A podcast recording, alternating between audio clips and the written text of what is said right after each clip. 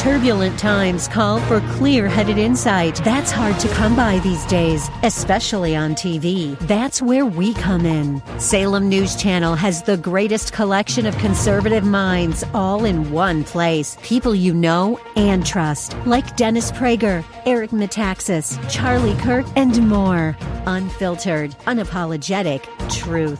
Find what you're searching for at snc.tv and on Local Now, Channel 525.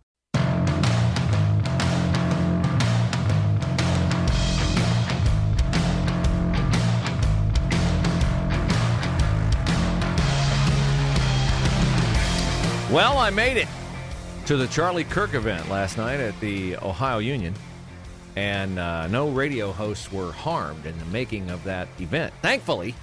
Uh, and it was a lot safer and a lot less uh, dramatic than I thought it would be. But there were a lot of people there, and we will begin the Thursday edition of the Bruce Hooley Show talking about that and what is apparent to me is a building momentum on college campuses for truth which is a great thing. Thanks for joining us. 94.5 in Dayton, 98.9 in Columbus. Yeah, without a whole ton of fanfare, Charlie Kirk, Salem Radio Network host in the afternoon, and Candace Owens of the Daily Wire and uh, the Blexit movement uh, appeared last night in the grand ballroom at the Ohio Union. It is grand, and we'll give it to them. They spent a lot of money on that union. Wow. Pretty opulent place not like the one that I had when I was a student at Ohio State. But uh, I said yesterday I had commiserated during the afternoon, during the morning rather, with some friends uh, who I accompanied to this event last night. And our concern was how do we park and be safe getting in, getting out? We finally decided that the best way to go was to not park at a garage away and walk in, but we figured there's going to be security at the Ohio Union. And our best chance to be safe is to be where the security is. You park away from the Union, you walk. If you're followed, if you're labeled, if you're targeted, mm, then you're on your own. So we parked at the Union, and uh, this was kind of funny. We got there right at six. Doors open at six. Event starts at seven. And there was no apparent crowd. So we walked in, looked for the ballroom. It's on the second floor. We go up to the second floor. Eh, 50 people in line to our right, right outside the ballroom. We're like, wow, this is going to be great. We're going to get right up front. We go over to get in that line, and a nice uh, young lady from Turning Point USA said, No, no, the line is over there. And I go over, and there's like a couple people standing at the top of the stairs. Okay, no problem. We'll get behind them. Oh, wait. The line goes down those stairs, around a corner, down another set of stairs, around another corner, out the building, all the way toward the south oval, wraps around the back of the building, all the way to the back of the parking garage. Like a long, long line, an hour before the event began. And it was about 50 50 adults and students, which is great. I mean, you want what Charlie Kirk is advocating for, and the name of the tour is Live Free, the Live Free Tour. You want young people to take those ideas, own them, understand them, project them, and live them and defend them. You want that. Because look, our generation is not going to be here forever. We're not going to be here that much longer in the grand scheme of things. So that was a disappointing because we thought, well, there goes our seats in the front. But I saw some people that I recognized. Shout out Patty and her friends from Pickaway County, my friends too. Uh, shout out to Scott and Isaac, 12 year old Isaac, the young man I told you about from an event that I did in Logan County. Awesome young man, raised in a Christian home, Christian school. We've got hope when we got young Isaac on the case. So uh, a lot of fun. My friend Lisa from Hilliard was there. Parents' Rights and Education. She's been a guest on the show. She was there. But a lot of students. And we get inside, and there were protesters. That was what we were looking for, right? Where are the protesters? Oh, they were outside. They were out right outside the back door. But there was a strong police presence there. OSU police, great job. State Highway Patrol, great job. I didn't see any CPD officers there. They might have been. They might have been deployed elsewhere other than where I was. Uh, I didn't see any Franklin County Sheriff's deputies, but the OSU police had it covered. They had it covered. So we go outside, and there's a group of protesters, you know, dressed in black, masks on, afraid to show their faces, chanting about hate speech from Charlie Kirk. Yeah, live free. I mean, it doesn't get any more hateful than that, does it? Uh, government, leave me alone. Let me live my life. I mean, that's just wow. Very, very, very tyrannical, is it not? So, what's interesting was we wrapped around the corner of the building back to the back of the parking garage and we waited and we waited and we waited. Waited a half an hour before the line moved at all. Then, when the line moved, we got up to where the protesters were, and it's only like 30, 40 yards away. They were gone. They were gone. The protesters were gone.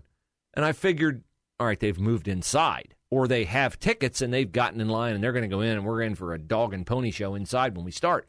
No, I don't know where they went, but they left. They were vastly outnumbered. The number of protesters was small, which was good. Approximate age group of the protesters? Uh, Young? Yeah. Mid? College, college College kids? Yeah, Okay. college ish. Just wondered. Yep. Look like a lot of people who uh, spend the day playing video games, eating Cheetos on mom's couch in the basement. That's what they look like to me. Mm-hmm. Uh, instead of getting a job and working. But at any rate, we got inside, and right at seven, the event started. And out comes, you know, this young man, and he starts talking. And I think he was the OSU president of Turning Point USA. From a distance, and we were a ways back, you could have looked and thought, oh, that's Charlie Kirk. I mean, he looked enough from a distance like Charlie Kirk. Well, I anticipated there would be in room protests during Charlie Kirk's presentation. So as the young man starts talking, young man who's definitely not Charlie Kirk, because when he started talking, he was extremely nervous. He's a college kid. He's in front of a room of a thousand people, okay? He's not a professional speaker in a big crowd like that, but he was up there standing for something that he believes, owning his role, and good for Charlie Kirk for putting the young man on the stage. And these four guys behind us, like two rows behind us, right behind us. I saw myself on the video today from Turning Point USA as we're turning around looking at these knuckleheads. These four guys link arms and start chanting something at Charlie Kirk. Now, what do you think they would be chanting? Like fascist, uh, you know, hate speech, any one of the leftist go tos. No, they have some goofy chant going about how Charlie Kirk has a tiny face. Charlie Kirk, why is your face so tiny? Charlie Kirk, why is your face so tiny? And I'm like, A, I never noticed that Charlie Kirk has a tiny face. I think his face is pretty average size. B, this is the important part, that's not Charlie Kirk. Charlie Kirk is not on stage. That is not who you are heckling. You are heckling the Charlie Kirk looking ish young guy from Turning Point USA. And I'm like, if you're going to come to an event like that, if Charlie Kirk so offends you, if his idea of freedom, liberty is so utterly offending to you, shouldn't you at least know who Charlie Kirk is rather than mistaking him for a kid who's a student at Ohio State? And how many how many protesters? Four. Four. Four. And, and you said linked. there's over a thousand in the oh, room. Oh, yeah, there's a thousand in the Wow. room. Easy. Awesome. and Charlie Kirk, your face is tiny, Charlie, eh, whatever. So, and this is what I loved about the event last night. Charlie Kirk and Candace Owens were both very, very clear from the outset. If there are people here who do not agree with us, they asked them to raise their hand. Okay. And they said, We do not want these people shouted down. We do not want these people vilified. We don't want them demonized. We don't want them definitely hurt. They're here, and it's great they're here because they're here to listen to ideas they're not familiar with. And that is the difference between conservatives and liberals, or at least I would say leftists, is that conservatives believe in their ideas. It goes back to what I always tell you know what you believe and why you believe it. And then you can articulate it. And you're perfectly willing to have an open and honest discussion. And so Charlie Kirk eventually came out. The people in the room shouted down the protesters by chanting USA, USA, USA. So they got him out of the room. and then Charlie Kirk and Candace Owens took the stage and they bantered for about a half an hour. And then there were like a half, eh, 45 minutes maybe of questions. Bunch of kids lined up. Kids who didn't agree with them, kids who did, some adults. Very good event. And I was impressed. I was impressed with the way Turning Point USA pulled it off. I was impressed with the uh, friendliness of the people who either work for or who are representatives of Turning Point USA through Ohio State. And we were out of there by I was home by mm, was home by nine fifteen ish. Event started at seven. No issues getting out. No protesters. Again, shout out to the police officers who were there, kept us safe. So all around a win. And what's really heartening is that there were a lot of OSU students there. I sometimes wonder if we're winning this disagreement in our country. Free speech, right to bear arms, open exchange of ideas, equal protection under the law, all those foundational things that make America America. The Democrats are against all of those things.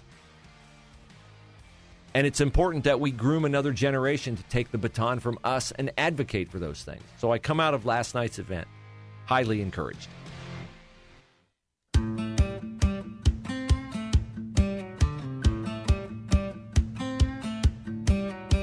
So there were a lot of interesting moments last night at the Charlie Kirk Live Free tour appearance. First of all, I thought Candace Owens dominated it.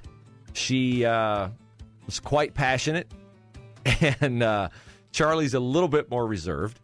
Uh, but there was a young man who approached the stage at one point last night and introduced himself by saying, I'm a gay Christian. And then he went on and asked his question. And I was interested to hear how Charlie Kirk would respond if he would even address the fact that the guy led with his sexuality. And in fact, Charlie Kirk said, Before I answer your question, let me make a request of you. He said, You introduced yourself as a gay Christian. He said, I'd like to encourage you in the future, just introduce yourself as a Christian. He said, Because if you, he said, first of all, it's great that you have asked Jesus into your heart, you accept his redemption at the cross and all that. That's great. He said, and my hope for you is that as you explore what Christ calls you to do, how he tells you to live for your own good, he said, you know, then that'll be an individual decision between you and him, the call upon your heart as to whether or not you remain the sexuality that you announced yourself as. But when you lead with your sexuality, you are prioritizing it over your Christianity, which is not the order that things should be in. And I thought that was such a great way to handle it. And so uh, I'm going to take a page from that. Look, we all have things in our life that are not always perfectly ordered the way that they should be, according to the way our faith calls us to live. It doesn't disqualify us from the forgiveness and redemption. I mean, I've said before, the simplest explanation I can give you of the gospel is faith alone, grace alone, Christ alone. Your faith that Jesus is who he said he was, that he died for your sins and rose again to provide that redemption, that's the faith aspect. The grace is you don't get what you have coming to you. Thankfully, none of us get what we have coming to you. The acronym GRACE, G R A C E, God's riches at Christ's expense. He paid the penalty. Nothing you do qualifies you. Paul refers to our deeds as filthy rags. Is obedience important? Yes because obedience authenticates your faith. It shows that your faith is real. It's not just, oh, I get a, you mean all I have to do is say yes to this and I get a get out of jail free card? No, I can't weigh whether you're really saved or not, if you say you are and how it's authentic. I can't really say that. But what I can say is when I see the spiritual fruit in people's lives, when I see the fruits of the Spirit love, joy, peace, patience, kindness, gentleness, understanding, self control when I see that kind of fruit, those kinds of deeds motivated by your gratitude for the grace you've been given, then it all makes sense, okay? But it's all through Christ alone. So I thought Charlie Kirk's answer to that was really, really good. And he talked a lot last night about wokeism, and I have defined wokeism as forced compliance, as the leftist religion. Wokeism is forced compliance, which is the leftist religion. You are going to obey. You are going to do things the way we tell you to do it. You are going to not counter our arguments that men can be women and women can be men and children can be sexualized. We are going to force you to comply. And Charlie Kirk is among many people. I'm also one. So are you if you're listening to this station, unless you're listening to get intel on the enemy, who believes that we have to actively stand against the evil and the nonsense that is out there. And the difficulty in that is that that evil, that wokeism, that nonsense is sanctioned at the highest halls of our government.